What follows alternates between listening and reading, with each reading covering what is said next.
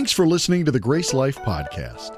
Have you ever considered the power of speech? Think about it. How many sayings we use to talk about misspeaking? Foot in the mouth, mouth off, loud mouth. Yet our words can be incredibly life giving. We can build someone up, encourage someone who is lonely, or speak a blessing over a friend. Even what we say to ourselves has the power to become our identity. Join us for a new series on speech as we learn how our talk can align with what God says. Let's talk. We're in a series, and today is our last part of this series. If you're here for the first time, the good news is it's all online. You can go and catch it. Uh, but this is our final part, our fourth part. The series has simply been about what we say, so we're calling it Let's Talk. It's about our words, the, the power of our words, or the power our words are supposed to have. Matter of fact, the whole first part of the series was about the fact that God spoke everything in the creation. Jesus spoke and people were healed, and then we're made in his image, right? And so the Bible tells us that the power of life and death is in the tongue. So the good news is that means our, our words are supposed to be powerful. And it means that God takes our words seriously. The bad news is maybe we don't take our words seriously. And so part one was just understanding the power that our words are supposed to have and maybe how to reclaim some of that if we've lost some of it. And then we shifted gears in parts two and three because, uh, again, if, well, if the power of life and death is in the tongue, we want to talk about how we can speak life and speak less death. And so in part two, we really talked about how our words affect other people. And uh, we, we, we understood that our words are actually supposed to be a gift from God to people. They're supposed to be faith uh, building, destiny creating, and identity affirming. And I hope those three labels will stick with you as you begin to talk to other people and have conversations, even when they're hard and tough, honest conversations, that we can still do those three things in people's lives. And then for part three, last week we had one of our oversight team members and good friend of mine, Ben Goodman, came and shared how every day, all around us, it is so normal for us to have gossip and slander is just a part of our everyday talking. And don't raise your hand, but uh, I, know many of us, uh, myself included, as I'm listening to him preach, just going, oh, I do that. Uh oh. You know, having those little moments of like, uh, I didn't realize. And it's just so common for us. And so that was one of the ways we learned we're speaking a lot of death. And it'd be really great if we switched from speaking death and started speaking life. And uh, matter of fact, people say things that are so hurtful that we've come up with a little phrase uh, here uh, that, that, we say that we hope is going to somehow shake off the effects of, of the negative things people say to you. Y'all, y'all have heard this, right? Sticks and stones may break my bones, but words will never hurt me. I just want to make sure y'all know that's a lie, right? Y'all, y'all all know that's a lie? Matter of fact, the truth is you've been hurt by sticks and stones, and those bruises and injuries healed long before many of the things that have been said to you. Some of the things that have been said to us, they still hurt even today. And, uh, you know, I, I think one of the best ways that you can live life with a smile is to learn to ignore and discount the words of ungodly negative talk that people are throwing at you. After all, we just sang this song, I am who God says I am. I mean, so when somebody in your life is trying to tell you something other than what God says about you, I think one of the best things you can do is say, I am not listening to that because that is not who I am. But you want to know the truth? Most of the, the hurtful speech that we hear about ourselves doesn't come from other people. It comes from us. Most of the damaging talk is self-talk. We say things to ourselves and, and, tear ourselves down and we hurt ourselves and, and it stays around. Even if you try to get rid of it, it it's just there. And so we're going to close out the series today talking about the power of our own words to us because our self talk can really determine the course of our lives. Matter of fact, I was going to share a psalm with you. It's something that David put in the Psalms, but it was a prayer. And I think it, this it reveals to us why this is so important because this was his prayer. He said, May the words of my mouth and the meditation of my heart be pleasing to you, O Lord. So he understood the power of words. God, may the words that come out of my mouth that I speak to other people, the things that I say about people and about my circumstances, because, you know, people complain, people whine, people gossip, people slander. God, may the words of my mouth be pleasing. But he knew that wasn't enough because it wasn't just the words out of his mouth about people and circumstances, it was the words that stayed inside that were also a problem. Y'all know all of our words are not always out loud, right? Right? And so David had to add into this prayer May the meditation of my heart be pleasing to you. May my self talk be something that pleases you, God. And so uh, the reason that I think David really was, was saying this prayer is because of his own life. He's, he had seen the damage of self talk. And I'm just going to share one example of this with you because there were a lot in scripture as I went and looked. And I, I decided the one that David uh, was speaking over his life was, was one of the best examples because David was the one who had just uttered this prayer. So if you got your Bibles, you can turn with me. We're going to look at 1 Samuel chapter 27. And while you're turning there, I'm going to give you the backstory because we're, we're going to be further along in David's life. Matter of fact, we're going to be at a point where David is a, a, a, man, not, not a young boy. We're going to back up in just a second. He's got people following him, and he's kind of got his own little army. But we're going to go back in time when David was a young boy. God sent the prophet Samuel to tell him, You are going to be the next king of my people. There had only been one king before. His name was Saul, and he turned out to not be a very good king. And God says, I'm going to replace you with this young boy. And so Saul wants David around him because uh, David had God's presence with him.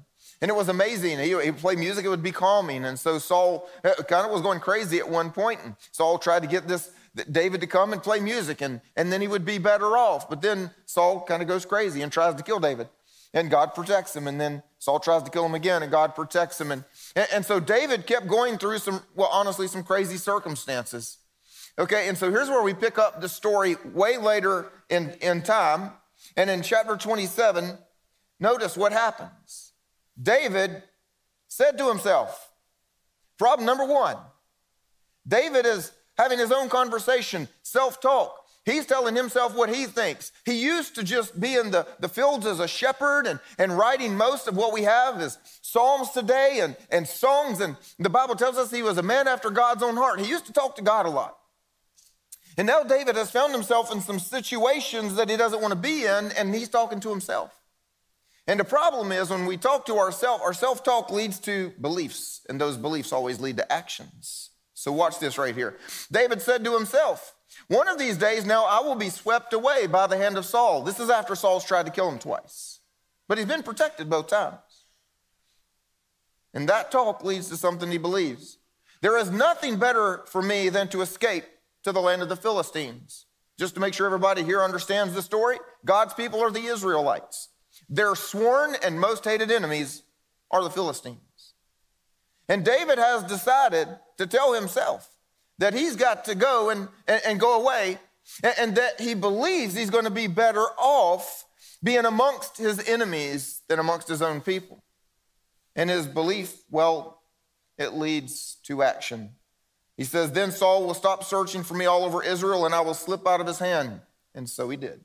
So David set out with his 600 men and went to Achish, son of Maoch, the king of Gath. He left. Don't miss this. The future appointed king of God's people leaves God's people to go and live among their enemies, all because of his self talk. He believes he needs to protect himself. Apparently, God won't, all because of his self talk even though God had protected him time and time again. He believed he couldn't trust God with his future, all because of his self talk. Even though God was the one who had said, You'll be the next king. God was the one who gave him the strength and talent to kill Goliath. God was the one who highly favored him. But his self talk says, No, no, no, I can't trust God with his future, my future. And he actually even goes to war against his own people with their sworn enemies, the Philistines, which, by the way, when you go to war against your own people with your enemies, you blow any chance you ever have of becoming the next king. Fortunately, though, his enemies didn't trust him. And so as he sets out to battle, they look and go, uh, Excuse me, you think you're coming with us? We're pretty sure in the midst of this battle, you're going to stab us in the back. No, no, no, you stay home. His self talk led him to go and fight against his own people. And it took God once again protecting him by causing his enemies not to trust him. So I have a question for you. What has God planned for you that you have maybe put in jeopardy because of your self talk? You see, our self talk is dangerous. We say things to ourselves that don't necessarily come from the voice of God. So, actually, I've got a very simple piece of advice for us today. Be careful listening to yourself. Be careful listening to yourself because there's actually some dangers with our self-talk there are some things that are true and so i just want to walk you through some truths about self-talk because we are always talking to ourselves anybody in here can think of nothing raise your hand everybody right now just think of nothing and if you succeed raise your hand there you go you can't and what we're always doing is talking to ourselves. And on occasion, you're talking about another person. On occasion, you're talking about a circumstance. But most of all, we're talking to ourselves about ourselves. And there are some truths we need to know. The first one is our self talk always takes place in an echo chamber. Y'all know what an echo chamber is? Let me give you an illustration. I actually I had one of these in college. I, I was a music major, and uh, they decided that for us to have good mental health, apparently, either that or we were just spoiled, and, and in order to practice, they put a window in every practice room. No one's going to practice if they're in a closet and it is beautiful outside. And I went to college in the mountains. It was always beautiful. It was either springy or, or, summer and hiking or it was snowing. It was always beautiful, right? And so they decided we had to have a window in every room. Well, the only way you can have a window in every single room is if you have a rectangle with a hole in the middle of it. And so, in the middle of all of this brick and concrete, they put a concrete floor, and then we were surrounded by the mountains. And so, you could walk out into this hole, and it was an echo chamber. If you played a note, it would just keep going. If you sang, it would just keep going. I don't know if you know this or not. I'm going to share a fun fact with you. And if you ever win money on Jeopardy with this fun fact, you owe me half of it. But an instrument like the trumpet, and I played the trumpet at the time, can only play one note at a time. I don't know if y'all knew that or not. Like a saxophone or a clarinet, something you're blowing air through, it plays one note at a time, except in an echo chamber. You can go out in the echo chamber and you can play the first note, and it'll just keep ringing because it's echoing. And then you can play a second note and it'll keep ringing. And this echo chamber, the way it was built with the mountains and everything, you could go out into this echo chamber and with your trumpet, you could play an entire chord. You could get like four notes and, and it would be beautiful and it was all just one person. You see, the reality is our self talk, we're the only ones talking. It's an echo chamber. The only thing we hear are the words we say. The notes we play, they just keep ringing over and over and over again. And since we're the only voice in our echo chamber, and the only thing there are our words, the second truth we need to know is that our self talk is always biased. Y'all are not saying amen to this one today. Some of you are thinking about what you were saying to yourself while you were getting dressed this morning or driving over here or something like that. It's never neutral, it's biased towards your feelings, it's biased towards your perspective. I mean, think about it. What we do is we, we sit there in our head and go, I just can't believe they would treat me that way. That's your feeling. Well, I can't believe that person said that. How dare they do that? That's your feeling. Never do we say anything else except what we feel and what our perspective is. And the problem is, our perspective is a singular perspective. It's like when I go out into the echo chamber and play a trumpet, I don't hear clarinets. It is the only thing that is there is the sound of a trumpet. And the only thing that is going on in the meditation of your heart is what you say. Over and over and over. It's the only notes that are playing, and it is always biased. And here's the, the problem when we're biased, it leads to self pity, it leads to offenses against other people. Matter of fact, have you ever gone through this in your mind? And you've worked up this really great perspective.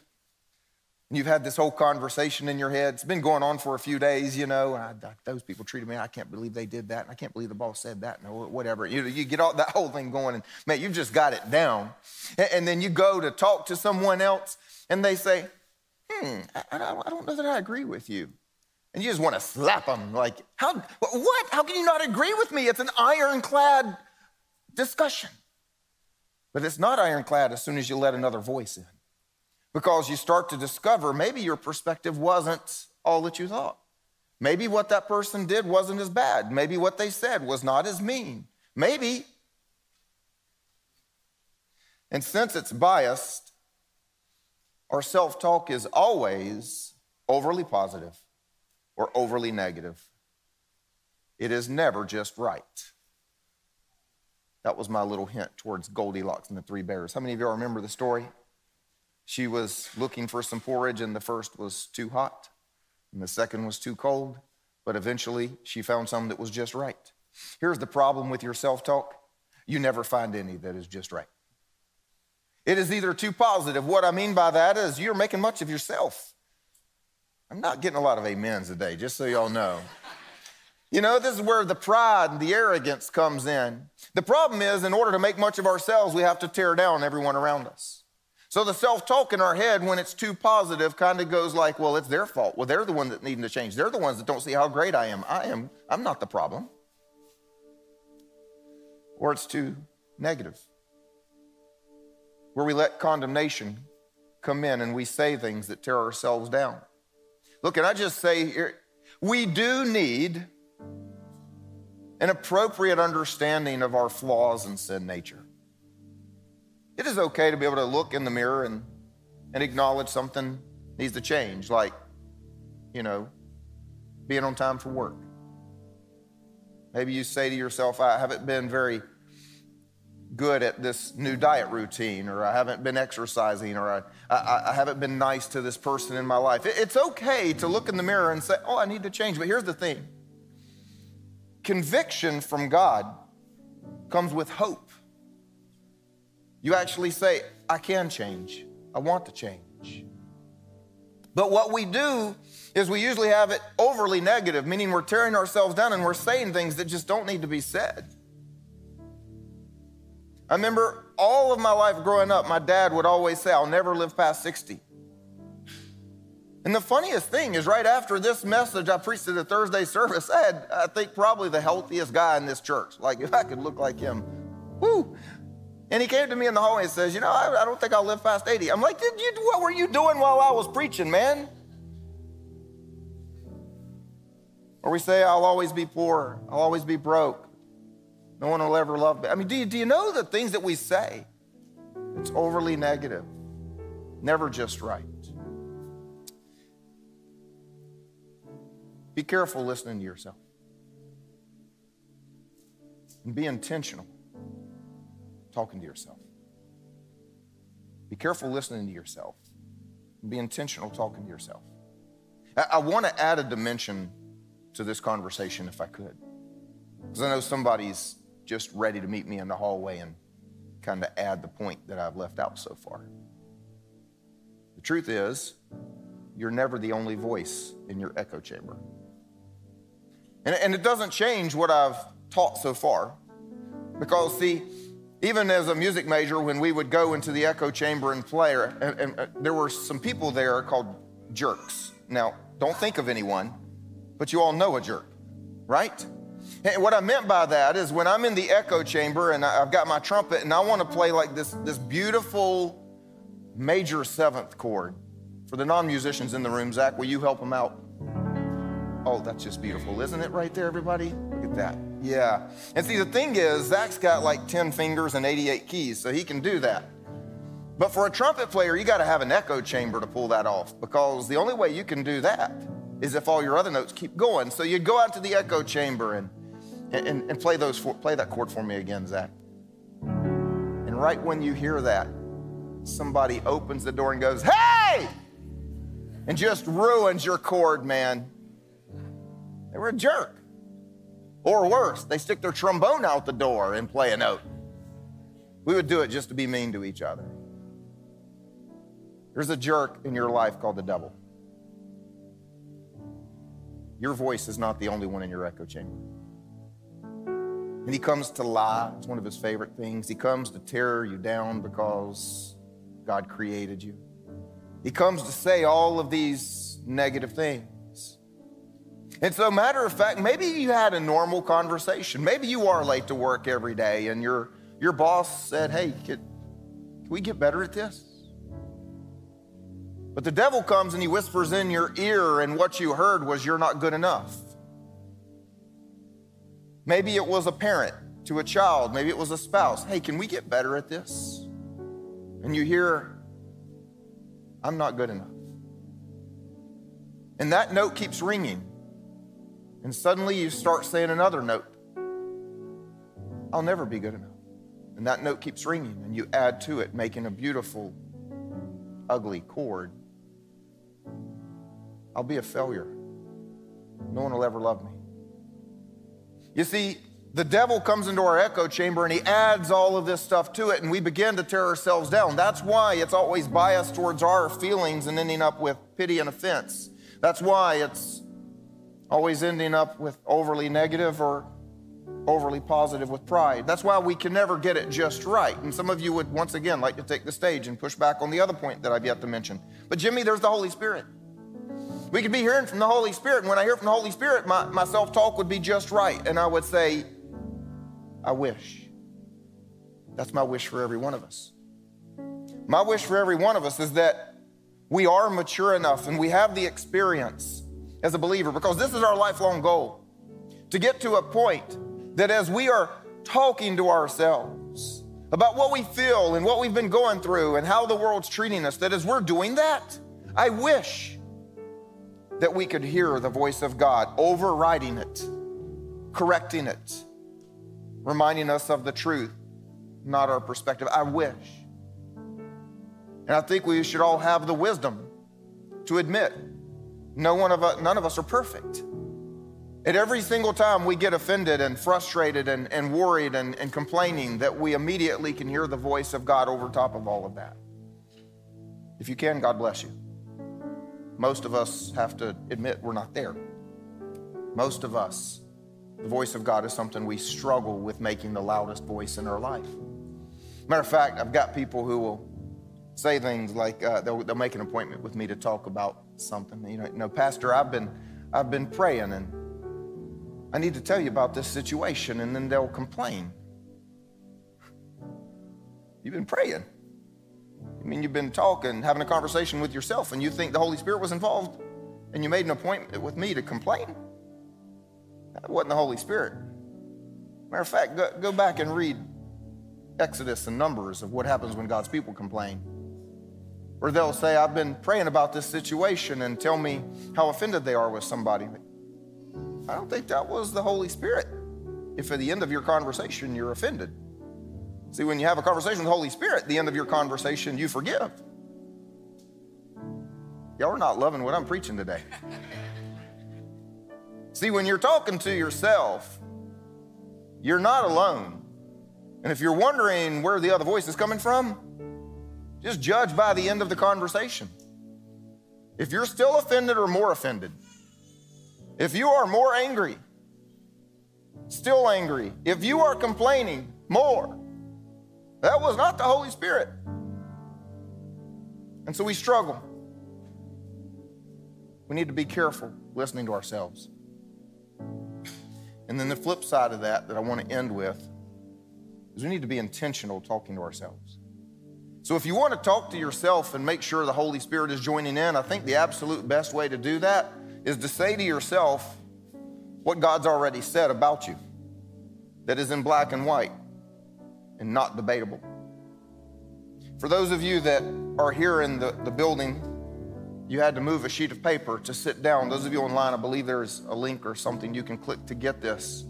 But what we gave you was a list some of you have maybe heard of. It's called the 40 I ams, meaning 40 statements in Scripture that God says to be true about you. This is who I am. We were singing the song earlier I am who God says I am. You know what? Maybe sometimes we need to remind ourselves who actually we are. It's, it's one thing to say I am who God says I am. What does he say?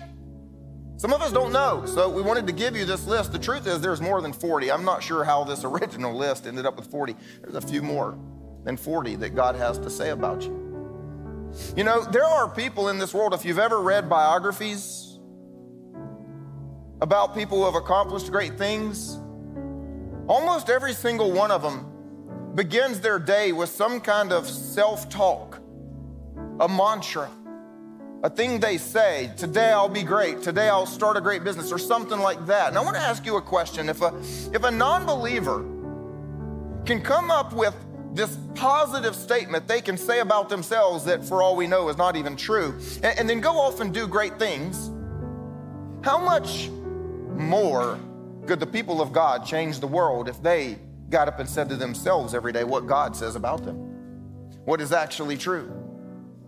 I think we need to be intentional talking to ourselves. Be careful listening to ourselves.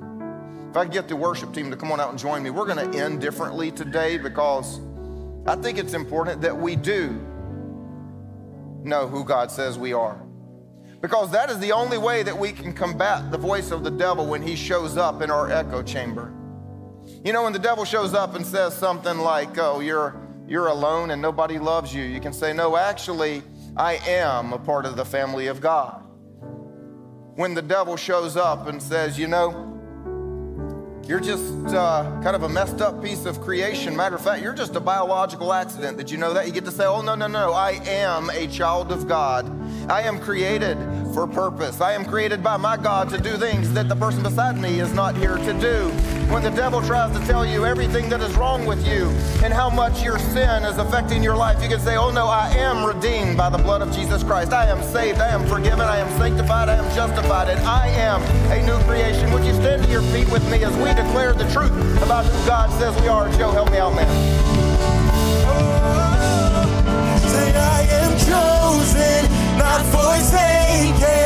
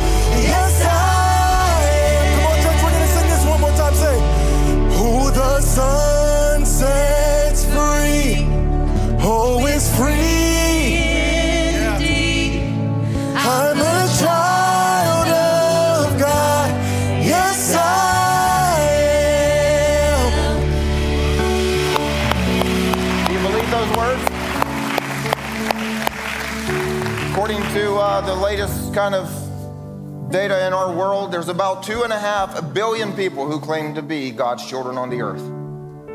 Can you imagine what this world would be like if two and a half billion people woke up every day believing that stuff?